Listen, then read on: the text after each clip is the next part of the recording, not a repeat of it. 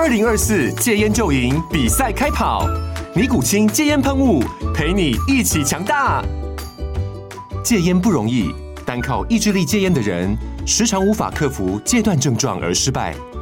尼古清戒烟喷雾将是你的神队友，简单一喷，药品急速释放，立即缓解七大戒断症状，不限场合提高戒烟成功率。除了尼古清神队友，你还可以寻求专业医疗人员协助，一起迈向戒烟成功之路。尼古清戒烟喷雾，用科学方法戒烟，请咨询全台各大药局及戒烟门诊。本广告由尼古清戒烟喷雾、卫部药书字第零二七八三五号提供。嘉安嘉护股份有限公司，台北市中山区民生东路三段二号十楼，北市卫药广字第一一三零三零一九零号。尼古清戒烟喷雾，相伴每个新开始。你好，欢迎收看《决策者》，我是王嘉玲。最近欧美银行危机稍微比较平息了，那美国联准会的升息循环也步入到尾声。相信大家都跟我一样非常好奇哦，下半年金融产业会怎么样来发展呢？嗯、今天我们非常荣幸邀请到玉山银行的董事长黄南洲来跟我们分享，欢迎董事长。嘉玲，各位观众朋友，大家好。欢迎董事长啊！今天我要首先要先恭喜您哦，真的是疫情后拨云见日。我们银行啊，在今年第一季的，不论是银行或是金控，这个业绩都创下单季历史新高。对，其实我觉得历经了三年整体的疫情，而且也包括美国 Fed 从去年到今年五月，总共有十度的升息。升息了有五个 percent，其实我想对世界各个地方的环境都会有影响。那包括台湾的央行也升息了有五次，升息了有三嘛。那整体来看的话，大概升息的环境的影响慢慢也比较消退。那当然，第一季在台湾的金融业看起来大家的表现都不错，对。那玉山也相当的不错，嗯。但是我们觉得更重要的当然是往后今年整体来看，是。那整体经济的发展对金融业的影响，还有对台湾各行各业的影响，那这个都是我们非常关心的事情。如果就我们玉山来看的话，您觉得第一季有可以有这么亮眼的成绩，仰赖的是哪个部分？其实第一季整体来看的话，第一个就是投资的环境算是比较稳固哦，所以在投资的这一块，那包括财富的管理，或是整体不管是股票的投资、债券的投资这一块的收益，都有很明显的上升。是。那第二个当然，经过了升息的环境之后，那整个银行业的利差其实是有逐次的稍微有扩大了一些。那当然，民众的负担也多了一些，因为利率真的是升高了。那这一块其实看起来贡献也相当的不错。嗯，第三个就是整体的消费。其实不管是我们内部整体民间的消费，或是往国外去旅游的消费，我们都可以看得到，信用卡消费的成长是非常的快速。嗯，那这几个原因也让整个的银行业其实表现都相当的不错。其实，在很早之前，您就有谈过这个手续费会是很重要的，所以您也提前布局了。但是我们来看一看哦，下半年大家都认为说，哎，应该会逐季的成长。不过我们看到现在财政部四月份刚刚公布的出口。这个数字是衰退了十三点三 percent，已经是连八黑了。那另外一个部分是美国联准会现在呢，看起来这个升息可能剩下最后一次。是。那大家就说这个升息来到了最后的尾声，可是呢，所有的产业可能都要面临一些洗牌哦。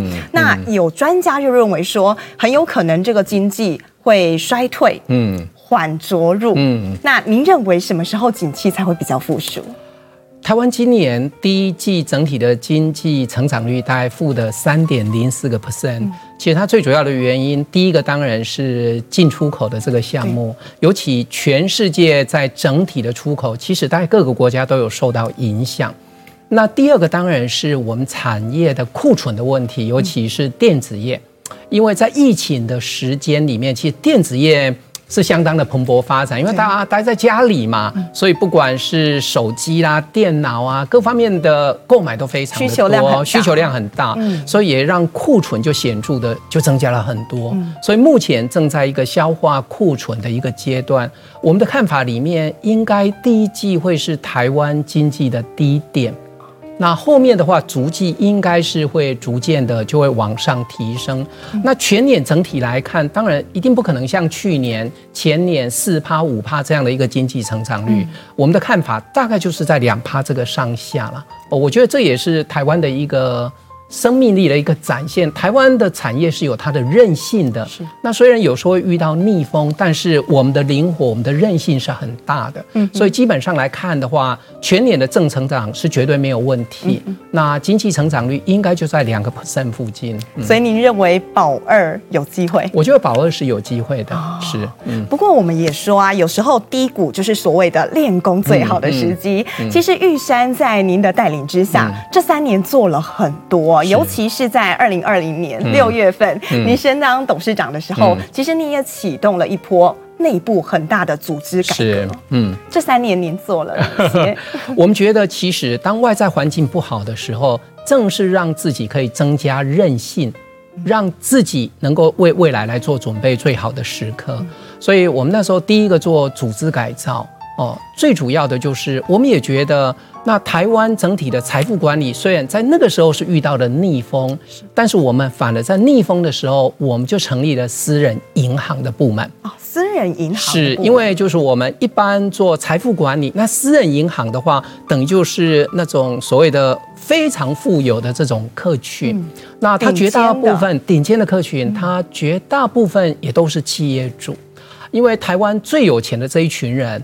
大概百分之七十都是集中在企业主或是企业的高阶的白领，所以我们也看准了这样的一个趋势，那就是把我们整个的私人银行的这个处就跟我们的大法金来做一个整合。也就是说，一方面我服务法人的顾客，一方面我也服务企业主。那第二个部分，虽然在过去三年有疫情，我们海外的脚步并没有停止。哦，所以我们在海外的话，包括我们新开设的，包括在泰国，哦，包括在越南，我们都新开了据点。那在今年的下半年，我们也要在日本的福冈也要来设立一个分行。所以海外整体的布局都是往前走的。第三个就是培植科技的力量。也就是说，在景气最不好的时候，其实就是你招募最好人才的时候。像我们最近，我整个来看，我们大概五分之一，就是银行招募五分之一的新进人员都是科技人员。我们也认为科技会改变金融整体的面貌。那如果在科技方面能够有更好的实力的话，那未来对银行或整个金控的发展是更好的。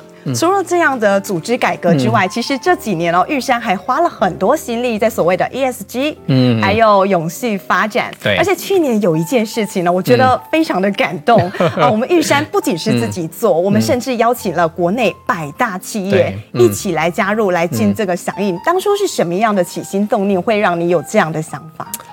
我们一直觉得 ESG 是啊、呃，企业一个必须的议题。有人常爱讲。EPS 看的是一个获利的指标，那 ESG 就是你的公司治理、你的企业社会责任跟你保护环境的决心。嗯、我觉得，身为一个现代化的企业，应该这两者是要并重的。是。那在整个的 ESG 的这个面向上面，我们那时候就觉得，在气候变迁这个议题，实在是对世界的影响太大了。嗯、那对台湾的影响也很大。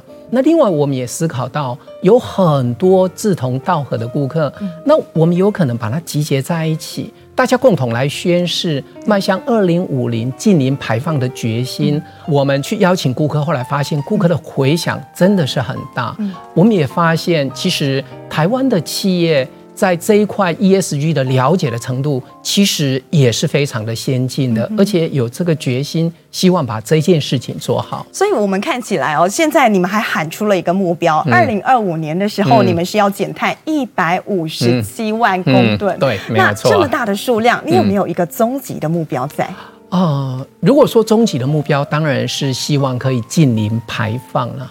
其实我们对我们自己也设定了一些目标，像说我们自己的自有的大楼，在二零二七年全部都要变成是绿建筑。目前还目前大概已经是五十个 percent 左右。对，因为我们从二零一四年我们就有一个感觉，这是一个我们必须要做的事，所以从二零一四年开始，我们所有的自有建筑全部都变绿建筑。那有些是在二零一四年就盖好的自有建筑，后来我们研究的结果一样的。它经过了我们重新的装设啊，重新的这种整体的布置，它一样可以变绿建筑。所以那个时候我们就立下了一个决心：二零二七年我们所有的自有建筑都要变绿建筑。那除了绿建筑之外，我们也立定了在二零三零年我们全部都要用绿能。所以我们从二零二一年就开始采购绿能。那到去年，我们大概是有十三点五个 percent 是采用率呢，应该也是金融业里面是最高的 number one。对，那我们也希望逐年呢、啊，每年都提高十个 percent。那也希望到二零三零年的时候，我们在全台湾所有的营业单位都采用绿能。您不只单单是在台湾做，嗯、其实去年在业务这么繁忙的情况下，嗯、您也亲自率队到埃及去。是，当时候您这一场论坛，嗯、其实您代表的是台湾的企业、嗯、来谈的所谓 ESG，所谓永续，所谓绿能。嗯，您想表达的是什么？我们觉得是非常的荣幸哈，也接受到气候峰会的邀请，那也能够去做一个 keynote speech。那我也觉得非常的惊讶。当我到会场的时候，大会的主席是在门口等台湾的队伍到来，我真的觉得算是啊，一方面是很惊讶，一方面是很高兴。也就是说，台湾的确声音是被听见的。那后面整个呃 keynote speech 完了之后，的确有很多国际的人士，大家包括 OECD 专门负责 sustainability 的负责人也特别跑过来，就说：哎，他不知道台湾在这一方面也做得相当的好，也希望以后可以跟 OECD 有更多的联系。那后面。当啊、呃，气候峰会的主席要接受国际的联访的时候，那时候我人在外面嘛，他就跟他的秘书讲，去把台湾的 Joseph 叫过来，然后把你邀请进来，对，就希望说邀请跟他一起就接受采访。哦嗯、所以我觉得，的确，台湾我们有很多我们觉得做的相当不错的事情，应该多多的让世界可以看见台湾的存在，也让世界可以听见台湾的声音。我觉得。这件事情是非常的有意义。这些年你们在做的一些努力哦，也得到国际上很多认可。嗯、我们玉山银行已经第三度被富比士银行评选为全球最佳银行，嗯、而且是台湾第一名。是，对。是对于这样的殊荣，其实对您个人，或是说对我们玉山整间公司来说，有什么样特殊的意义？其实我们算是非常的高兴，因为我们一直有一个心愿，希望最高的山可以成为最好的银行。那最美的山可以成为最爱的银行，是员工的最爱，是顾客的最爱。有一天也希望可以成为台湾这一片土地最爱的银行。我相信得到这个奖，嗯、对您个人来说、嗯、意义也非常非常的重大。嗯，因为其实玉山银行今年三十一岁了。对，哇，嗯、这三十一年当中。董事长都参与在其中，您、嗯、也在每一天跟着玉山的脚步，一步一步的成长。一九九二年那个时候啊，您刚从美国回来，其实您就加入到玉山了。嗯、不过我看到您的背景资料，嗯、您读的是清华大学动力机械系。哎、嗯，一个理工科怎么会想要跨入到金融业？嗯，应该说我们从小读书的时候，那时候。有一种感觉就是，哎，如果你功课好，要么你就读医学嘛，哈，要不然你就学理工。好像在那个年代里面，大家都是这样的一个行为。那其实我一直到大学的时候，应该说看的更多的事情，我一直在反思我自己，就是说我到底最喜欢什么？那当然，我对科学、对数字方面，我是非常的有兴趣。哦，所以老实来讲，功课整个来看，也都还算相当的不错。但是我总觉得，好像我的内心在告诉我，我更喜欢其他的东西。嗯，哦，那像有时候我就问我自己，什么时候会让我废寝忘食呢？我发现看武侠小说会，看《红楼梦》也会，看高希均教授那时候写的啊《经济学的世界》，我也会。可是当我读机械工程的一些东西的时候，我觉得。我可以读它，我也可以理解它，我也可以做它，可是好像内心里面就少了一点点这种，我可以废寝忘食。那我也看到我很多同学真的是废寝忘食哦，但不是因为功课重的废寝忘食，而是真的很喜欢的废寝忘食。所以我后来也回去啊、呃，跟我爸妈问了一下，我爸妈说没有，你喜欢读什么都可以啊。那我问我姐姐说，哎，你觉得你弟弟什么什什么最厉害啊？那我姐姐比我大两岁，她是国小的老师。她就跟我讲说：“弟弟，当然你从小功课都很好，但是我们从小都一起长大。据她的观察，好像你从小也没有把机器人打开了再拆再合在一起，家里的电灯泡坏了也很少看你去修理，好像你对这些东西没有太大的热情呢。你要不要思考一下你喜欢些什么？”那我是很感谢，就说我们除了倾听自己的声音，其实问问自己的亲朋好友的一些意见，也也都会给你一些回馈。所以我呃，清华大学毕业以后，后来服完兵役，我就到美国读了两年的 MBA 的课程。那我发现哦，从一个理工转到 MBA 去，真的是有点辛苦。但是我后来发现，哎，这个很好玩哎。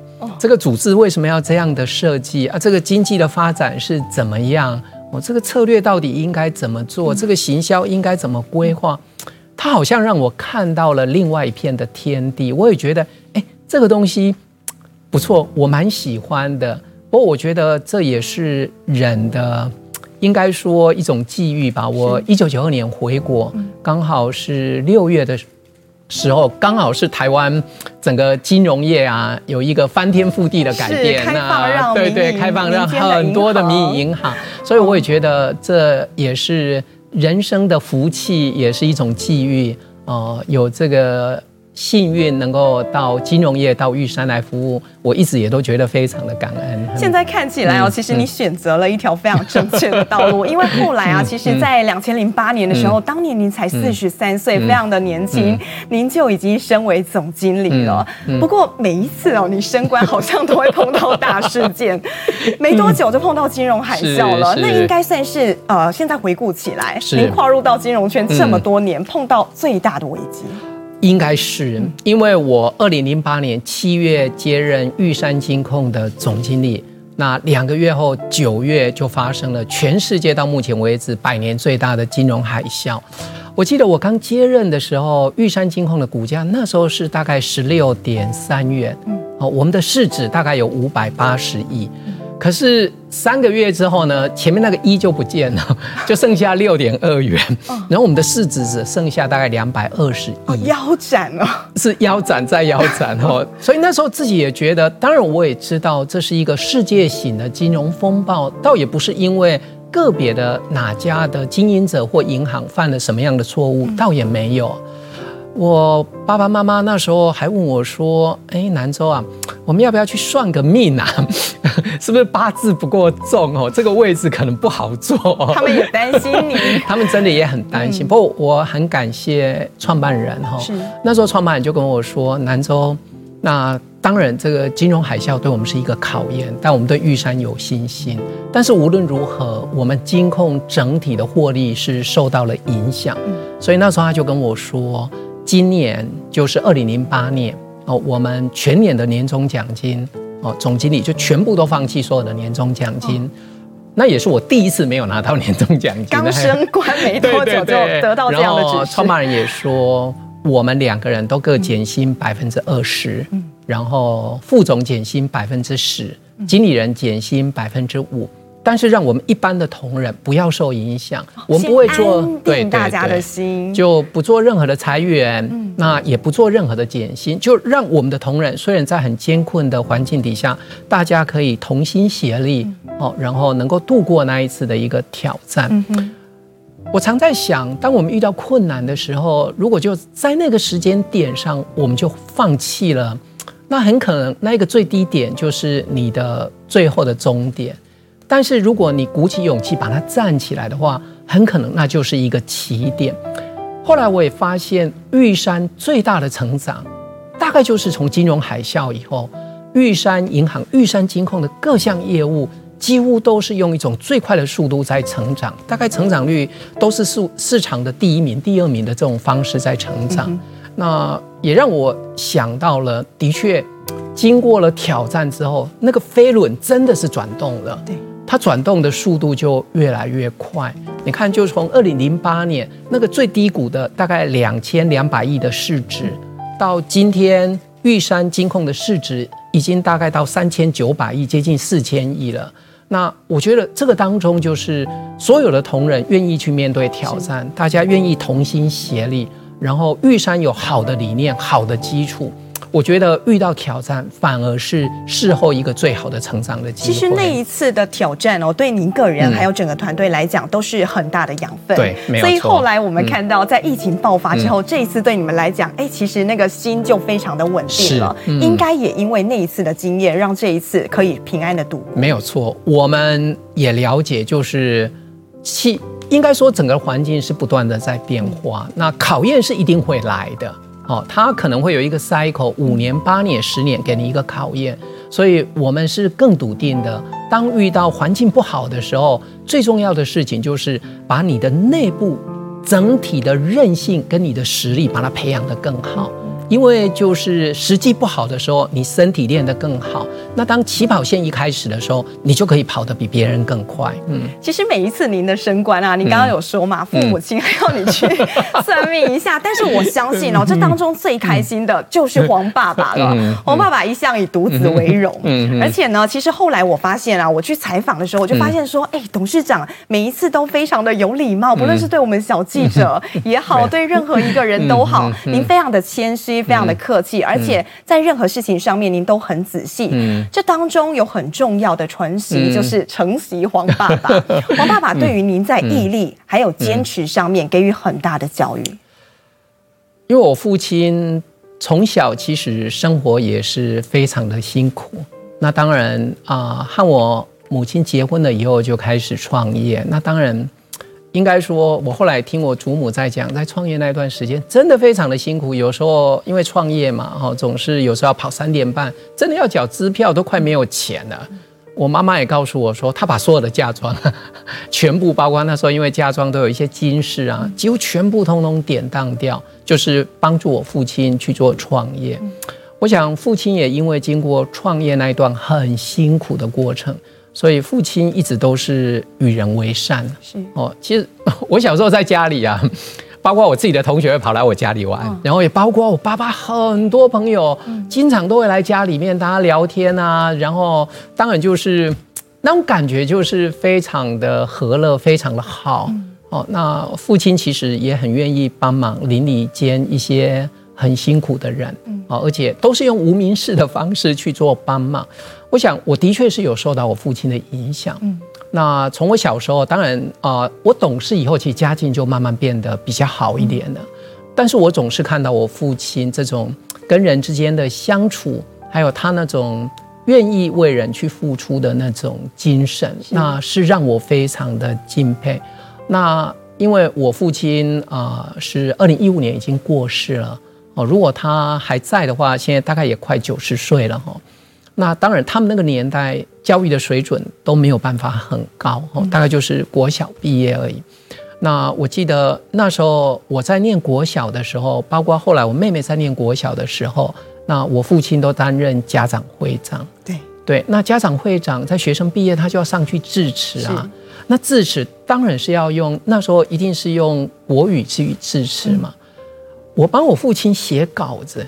哦，那时候我在念国中，我帮我父亲写稿子，写完稿子我就看我父亲在旁边练习一次，练习两次，练习三次，所以你只有短短的三分钟的演讲，哎，我看他至少练习了可能有三个小时，嗯，他就觉得他希望站在别人的面前去做一个演讲的时候，虽然他教育的程度不高，但是他希望能够把它做到最好。我母亲也告诉我。我父亲对很多的事情都很坚持，包括不管是服务啊或产品，他总觉得我们还能够做得更好，嗯，我们还能够做得更好，就让我们更努力吧。我觉得父亲这种与人为善，还有父亲的这种坚持，还有包括我妈妈也都是一样，的确对我们家的小孩子都有很深的影响，嗯。前阵子董事长曾经说：“你认为说 AI 会是银行转型的新利器？嗯你有不同的想法？”嗯，呃，说来也很巧，我上个礼拜刚接受 Microsoft 的邀请，去西雅图参加他们的 CEO 的 Forum，哦，那包括啊、呃、他们的 Bill Gates，包括他们的 CEO 啊 Satya，其实都有进行专场的演讲，也是在探讨整个 AI 的趋势。那因为现在 ChatGPT 就是 Microsoft 最重要的武器嘛，哈，所以大家也探讨了很多整体 AI 的发展。嗯，那我个人是觉得，的确影响金融最大的几股力量，第一股当然还是来自顾客的需求，顾客到底要什么？那顾客到底体验什么东西对他们是最好的？我觉得这个是一个很巨大的力量。那第二个很大的力量就是来自科技的力量。因为科技也会让整个金融的面貌会做转型。那当然，第三个力量就是法令规定的力量。对，因为金融业是一个高度管制的行业，所以法令的规定也会有影响。我们都可以看得到，其实像一九九二年我刚进银行的时候，如果你问顾客什么是银行，顾客心目中的图像就是，哎，你们的分行就是银行，因为做任何事都要到分行。可是大概到两千年的时候，当你问顾客什么是银行的时候，顾客的选择就变多了。顾客会觉得，嗯，ATM 是银行，已经来到二点，对对，已经来到二点。信用卡是银行，哎、嗯，网络银行也是银行啊，因为我不一定什么样的事都要到银行去啊。现在如果你问年轻的小朋友，什么是银行呢？打开 App 就是打开 App 就是银行啊，手机就是我的银行。所以我觉得银行的面貌是在不断的改变。那我觉得，在整个科技的运用里面，大概在玉山有一个非常重要的科技联队。对哦，那第一个很大的一个组成是我们的资讯部门。嗯，那因为资讯是神经系统，我们所有的作业都用资讯串联起来，所以就是有这一些神经系统，让整个组织可以动起来。那 AI 的角色越来越重要。过去我们都认为 AI 是大脑嘛，它可以做很多的分析。可是现在 AI 呢，它能读、能听、能说、能写。它不仅是大脑，它还是五官哦。它可以感觉到外面整体的变化，然后做很多的数据的分析。那第三个当然是数位嘛，嗯，哦，数位会 touch 到我们每一个顾客，手机一拿起来，我想未来不只是手机，可能银行还会发展出更多可以用数位的方式来服务顾客。那最后还有一个免疫系统，在保护我们免受病毒的侵害的，就是我们的资讯安全的部门。我觉得这整体加起来就是我们的科技联队。目前玉山银行的科技联队已经超过一千人。那如果是玉山金控的科技联队，大概已经将近快要有一千五百人了，所以我觉得这个大军是应该说未来玉山一个最重要的力量。嗯，其实刚刚在开场的时候您就破题了，您说过去一年、过去两年我们争了最多人才就是所谓的科技人才，但是现在我们都知道啊，大缺工时代，科技业也在喊说他们缺工，那您怎么样来吸引这些优秀人才呢？我觉得要吸引科技的人才加入到金融业，的确是金融业很重要的一件事。怎么样塑造一个让科技人可以在金融业，他们可以成长茁壮，然后他们会觉得工作有意义、有热情。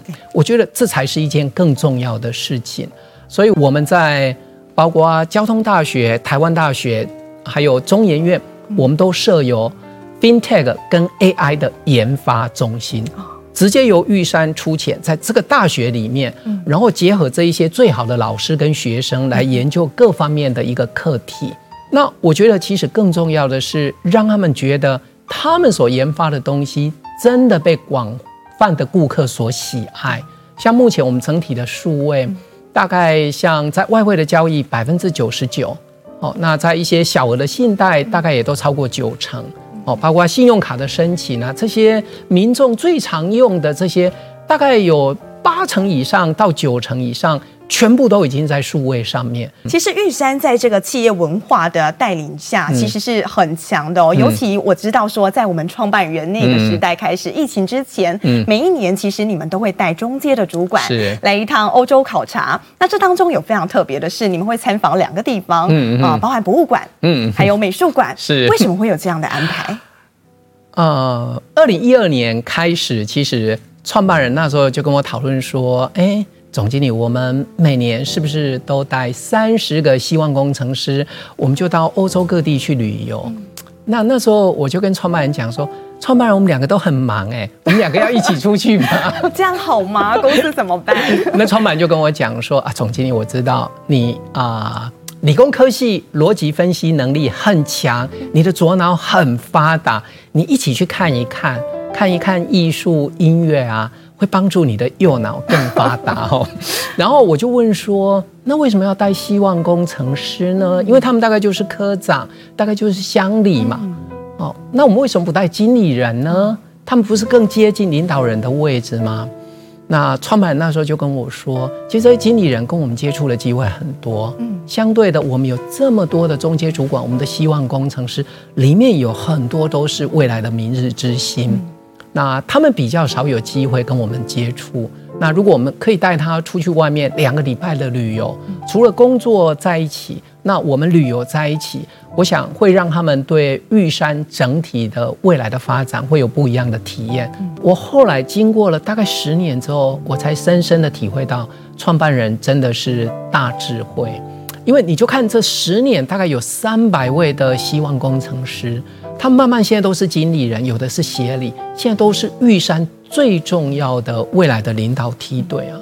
我也常在想，当我们在培育人才的时候，我们的眼光可能不是看一年、看两年，而是一种十年、二十年的这种培育。